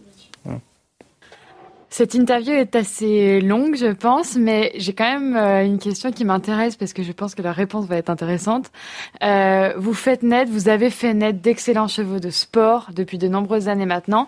Est-ce que vous pourriez nous dire un peu quelles sont les évolutions que vous constatez, vous, sur les chevaux euh, aujourd'hui, en 2020, euh, en comparaison avec ceux que vous avez fait naître il y a 15 ou 20 ans? Et quelle serait pour vous la recette d'un bon cheval moderne aujourd'hui? Alors, moi, j'ai toujours eu, j'ai toujours aimé le, les chevaux très près du sang. Euh, j'ai eu plusieurs étalons de pur sang dans mon, dans, ma sélection, ce qui était même. Euh, alors, j'ai un, j'ai un, principe qui paraît aujourd'hui un peu euh, être le béaba. Mais euh, quand j'ai démarré l'élevage, moi j'ai démarré l'élevage à une époque où les étalons n'étaient pas testés sur performance. Ils étaient achetés au bout de la longe par les rats nationaux dans les modèles et allures. Donc euh, c'était vraiment la bouteille à l'encre. À l'époque, il y avait beaucoup de pur sang euh, qui saillissait beaucoup. Et c'est pareil, vous achetiez des chevaux performeurs en course, mais on ne savait rien de leur aptitude au saut. Donc moi, j'ai toujours mis en, application euh, une, une, théorie, c'est que les reproducteurs, que ce soit les mâles ou les femelles, doivent avoir l'aptitude sportive à laquelle on destine la production. Vous voulez produire un cheval de course il faut, sélectionner les reproducteurs de course. Ça paraît logique. Et eh ben c'est la même chose pour le sport. Vous voulez faire un cheval de dressage, il faut que les parents aient les, performances et les, et les, aptitudes au dressage. Vous voulez faire un cheval de complet, c'est la même chose. Vous voulez faire un cheval de saut d'obstacle, c'est encore plus pointu. Il faut faire impérativement que la jument ait de la qualité. Et ce qui me surprend, parce qu'en fait, une grosse partie de mon activité hivernale et printanière, c'est de répondre aux, demandes des éleveurs, aux conseils de croisement, que ce soit par téléphone, par email, par. Euh, euh et, Vous avez donc une, une activité de conseil. Ah mais c'est une de mes plus grosses activités de l'année. Je passe des heures au téléphone ou, ou, ou, ou par email pour répondre aux, aux gens qui me demandent des conseils de croisement. Et, et, souvent, les gens, euh, j'ai 20 étalons en moyenne dans mon catalogue. C'est évident que je ne veux pas m'amuser. D'abord, je, donne déjà beaucoup de conseils de croisement dans, mon catalogue, donc les gens peuvent les lire, mais les gens veulent quelque chose de plus, un contact plus personnalisé. Et souvent, ils me disent euh, ah ben euh, décrivez-moi vos étalons. Je dis non, je ne vais pas commencer à vous décrire les qualités et les défauts de mes 20 de mes 20 étalons. Vous allez commencer par me parler de votre jument, me dire à quoi elle ressemble, quelles sont ses origines, sa souche maternelle, euh, ses défauts, ses qualités de locomotion, de caractère, d'aptitude au saut. Je suis assez atterré que 40% des éleveurs n'ont jamais vu leur jument sauter. Une année, j'ai pointé quand j'ai discuté avec les gens pour savoir à peu près quelle était la proportion. On était aux alentours 40% de gens qui n'ont jamais vu leur jument sauter. Soit parce qu'ils ont acheté des juments pleines, euh, soit parce que c'est des pouliches qu'ils ont mis à l'élevage, etc. Enfin, il y a plein de raisons. Euh, ça peut être même la jument de club qui a été rachetée, enfin, ou la jument de cœur qui était l'ancienne jument de promenade. Mais beaucoup de gens n'ont jamais vu leur jument sauter. Mais je leur dis, mais l'année où elle est vide, vous la mettez dans un rond, même si elle a 15 ans, mais il faut, vous la faites sauter 3-4 jours d'affilée, qu'on voit, que vous puissiez savoir. Parce que si, si vous ne savez pas quels sont ses défauts, de technique de saut, de, puissance, de force, d'équilibre, etc. Comment voulez-vous choisir un étalon? C'est autant prendre un billet de loto et choisir l'étalon au hasard sur son look. Euh, si vous voulez améliorer votre jument, il faut connaître ses qualités et ses défauts. Et après, le mode de croisement, c'est soit vous compensez les défauts par des les, les qualités euh, opposées de, l'étalon, soit vous faites un croisement euh, euh, en transcendant les qualités de votre jument. Vous avez une jument qui a une super technique, vous voulez pas détériorer cette technique, vous allez utiliser un cheval qui a une super technique. vous avez une jument qui a un super passage de dos, vous voulez pas détruire ça chez elle, utilisez un cheval qui a, qui, a, un super passage de dos. Même si aujourd'hui c'est quasiment impossible de savoir si c'est un passage de dos naturel ou pas à cause de ces maudites guettes postérieures. Mais ça c'est un autre débat. Donc, euh, euh, moi, je conseille toujours aux éleveurs. Euh, la semaine dernière, j'étais à Séville pour juger le, les finales de concours complet anglo-arabe, et j'ai fait une conférence sur le qui était en deux en deux deux, morceaux. La première, c'était sur l'historique de la race anglo-arabe, et la deuxième, c'était sur la sélection du cheval de sport. Et j'ai beaucoup insisté là-dessus, sur l'expertise Et si l'éleveur n'a pas les, les qualités d'expert pour, pour, connaître les qualités et les défauts de sa jument, il faut qu'il se fasse aider par un copain qui, est plus compétent que lui, par un cavalier, par son. Mais il faut absolument que l'éleveur connaisse les aptitudes, les défauts et les qualités de ses juments. C'est impossible de croiser une, une jument sans, sans faire ça. Euh, autrement, on progresse pas. Alors, on peut partir d'une mauvaise jument et puis aller à utiliser. J'avais un éleveur il y a 30 ans qui faisait ça. Il avait une jument qui était anonyme, pour ne pas dire ordinaire, euh, qui avait jamais fait de concours, il savait pas si elle sautait ou pas, et son, tous les ans, il allait à un étalon le plus titré. Alors il est allé au champion, champion du monde, Coupe du Monde. Alors à l'époque, la jument, elle est allée à I Love You, à de Bossy, enfin tous ces chevaux-là. Euh, S'il fait ça, euh, je, alors j'ai pas, pas regardé l'historique de sa jument, savoir si si les produits étaient mieux que la mère. Mais si vous faites ça sur trois, quatre générations, peut-être qu'au bout d'un moment, à force d'utiliser des étalons exceptionnels, vous allez arriver à progresser. Mais c'est quand même beaucoup plus facile de prendre une jument douée au départ euh, et de la faire saillir. On gagne du temps quand même. Hein. C'était une des questions que j'avais. Je pense qu'on n'aura pas le temps de le traiter, mais c'était de dire qu'il y a un phénomène qu'on voit énormément. C'est aussi les mauvaises juments de concours qui sont réaffectées à l'élevage. Ça, c'est dommage. Oui, alors, qu'est-ce que c'est qu'une mauvaise jument de concours? Parce que vous avez beaucoup de... Enfin, moi, dans ma clientèle, j'ai beaucoup de... Si vous parlez d'indice, par exemple, euh, l'indice ne, va pas... n'est pas l'image exacte de la qualité de la jument. Euh, parce que vous allez une jument qui va être montée par un cavalier professionnel va avoir beaucoup plus facilement un indice. Le cavalier professionnel va compenser les défauts de la jument et la jument elle va prendre un meilleur indice que peut-être que ce qu'elle mérite. En revanche, vous avez une, jument extraordinaire qui est montée par un amateur, un cavalier du dimanche qui monte vraiment mal. Euh, la jument elle va faire 4 ou 8 points tous les week-ends parce qu'il y a des fautes qu'elle peut pas éviter et cette jument là elle a un cœur gros comme elle et, c'est une, une, une, très bonne petite jument et, et je pense que c'est là euh, elles ne sont pas, euh, elles sont pas inaptes au sport. Simplement, elles n'ont pas forcément le, cavalier qui les a mis en valeur. Mais cette jument-là, cette petite jument qui a de l'influx, qui, est rapide, qui a des réflexes, euh, si vous la croisez intelligemment, si vous amenez un cheval qui a un peu plus de gabarit, un peu plus de force, sans, sans, détruire ses qualités, cette jument-là, elle peut très bien produire à condition de ne pas la mettre aussi. Il y a l'autre problème aussi, c'est que les gens mettent leurs juments à l'élevage de plus en plus tard. J'ai des gens qui m'appellent et leurs juments sont médènes, c'est-à-dire qu'elles n'ont jamais fait de poulain. Elles ont 18 ans, 19 ans. Elles ont l'âge, je leur dis, hein, je leur dis, mais madame, votre jument, elle a l'âge de arrière-grand-mère. Euh, imaginez, euh, est-ce que vous, concevez qu'une femme de 60 ans puisse faire des enfants? C'est un peu... Euh, c'est un peu comparable. Donc euh, c'est vrai que euh, l'idéal c'est de faire euh, du sport avec une Aujourd'hui, il y a des techniques qui sont coûteuses, mais il y a des techniques du transfert d'embryon qui vous permettent de... Moi, toutes mes très bonnes pouliches de 3 ans, 4 ans, 5 ans, 6 ans, euh, je leur fais faire des poulains en transfert d'embryon. C'est un coût. Et là encore, c'est pareil. C'est Les poulains, ils coûtent 5 000 euros de plus que les autres. Hein, entre l'entretien de la porteuse et les, et les 3 000 euros du transfert, plus les frais vétérinaires, les transports, les machins, euh, c'est des poulains qui coûtent 5-6 000 euros de plus que les autres. Euh, donc on, il, faut, il faut faire des transferts d'embryon avec les juments qui, qui le méritent, euh, parce qu'il y a un surcoût. Donc il faut que ce surcoût il puisse être répercuté dans le, dans le coût de production. Mais c'est sûr que c'est aujourd'hui les, les, éleveurs de pointe. Euh, regardez un élevage comme l'élevage de Muse, qui est sans doute euh, le meilleur élevage du monde. Joris de Bravander, qui a sorti énormément de bons chevaux, qui a sélectionné très bonnes souches il a énormément progressé en faisant des transferts d'embryons. Il testait ses deux ans, il testait ses trois ans, et il leur faisait il essayait de leur, collecter cinq, six poulains euh, chacune chaque année.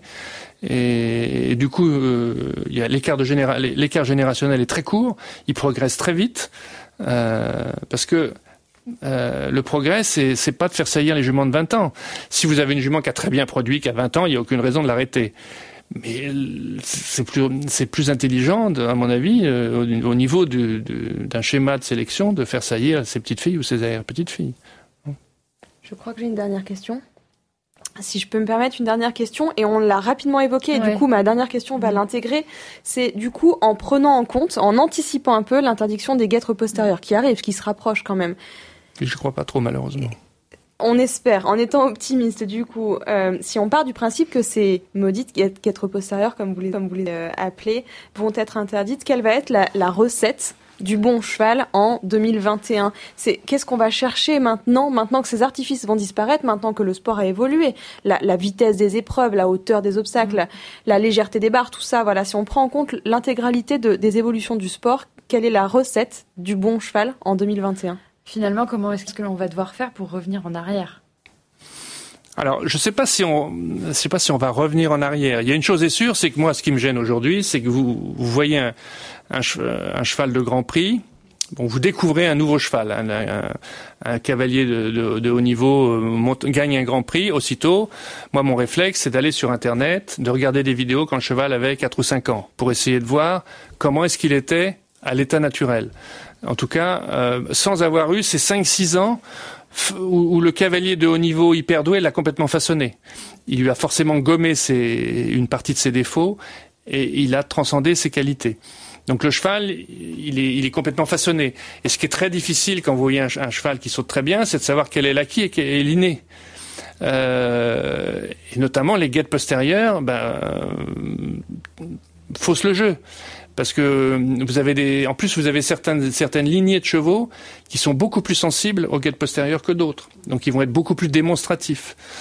Euh, alors après, aujourd'hui, c'est sûr que je vais pas faire de racisme anti-belge, mais enfin, euh, les jeunes chevaux en Belgique euh, ou en Hollande, ils ont tous des guettes postérieures. Donc déjà à 3 et 4 ans, vous pouvez plus déjà faire le savoir le, la, la, vérité et l'aptitude naturelle du cheval. Donc alors après, c'est vrai que à la maison, les gens font ce qu'ils veulent. Mais déjà, si on les supprimait en compétition, euh, troisième jour de concours, euh, les fêtes de préparation de la maison, du, faites le mercredi, elle serait le dimanche pour le Grand Prix, elle serait déjà un peu un peu atténuée. C'est que c'est quand même une forme de c'est une forme de dopage généralisé. Alors ils le font à tous les niveaux, hein, parce que même les poneys et les gamins, les children le font. Donc euh, c'est devenu c'est devenu incontournable. Moi, ce qui me gêne, après, on peut dire, mais tout, puisque tout le monde peut le faire, qui est-ce que ça gêne finalement, puisque tout le monde peut, mettre des guettes postérieures, à part dans les épreuves de jeunes chevaux en France. Mais moi, ce qui me gêne, c'est au niveau de la reproduction.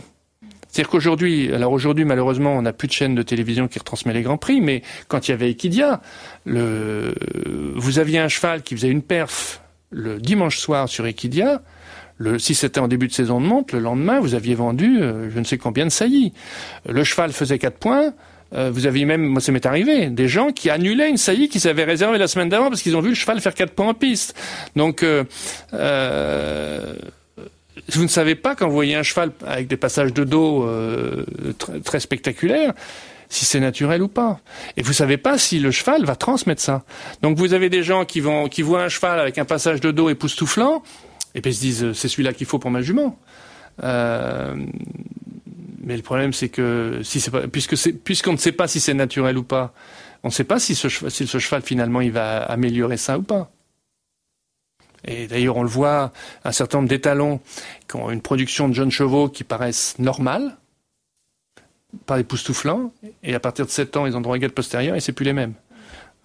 Donc, euh, donc c'est, sûr que si, si ce, ce phénomène-là euh, se produisait, si la, la, FEI se décidait enfin à supprimer les guettes postérieures, euh, la configuration des parcours va complètement changer, c'est sûr. Que les, chevaux, les chevaux aujourd'hui, les, les, chefs de piste le prennent en compte, ça c'est évident. Donc ça, il va y avoir une modification du sport. Dans quel sens, je ne sais pas. Mais il y a, y a aussi euh, du lobbying euh, contre, hein, euh, enfin pour le pour le maintien.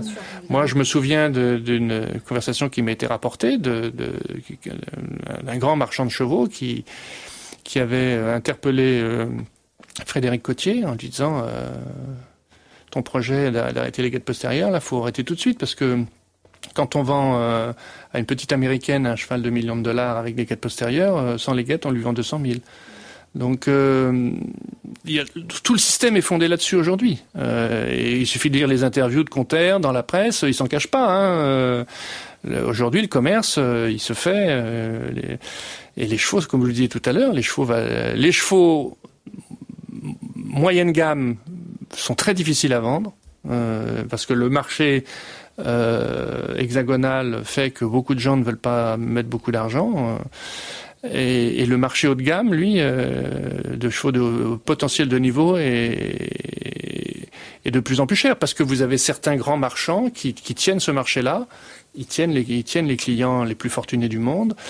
Et euh, regardez le, le coût de le coût médiatique de Paloubet d'Along. Vous vous souvenez de ce phénomène, de ce fils de Baloubet C'est la première fois qu'on entendait un marchand de chevaux annoncer le prix qu'il achetait un cheval, 11 millions d'euros.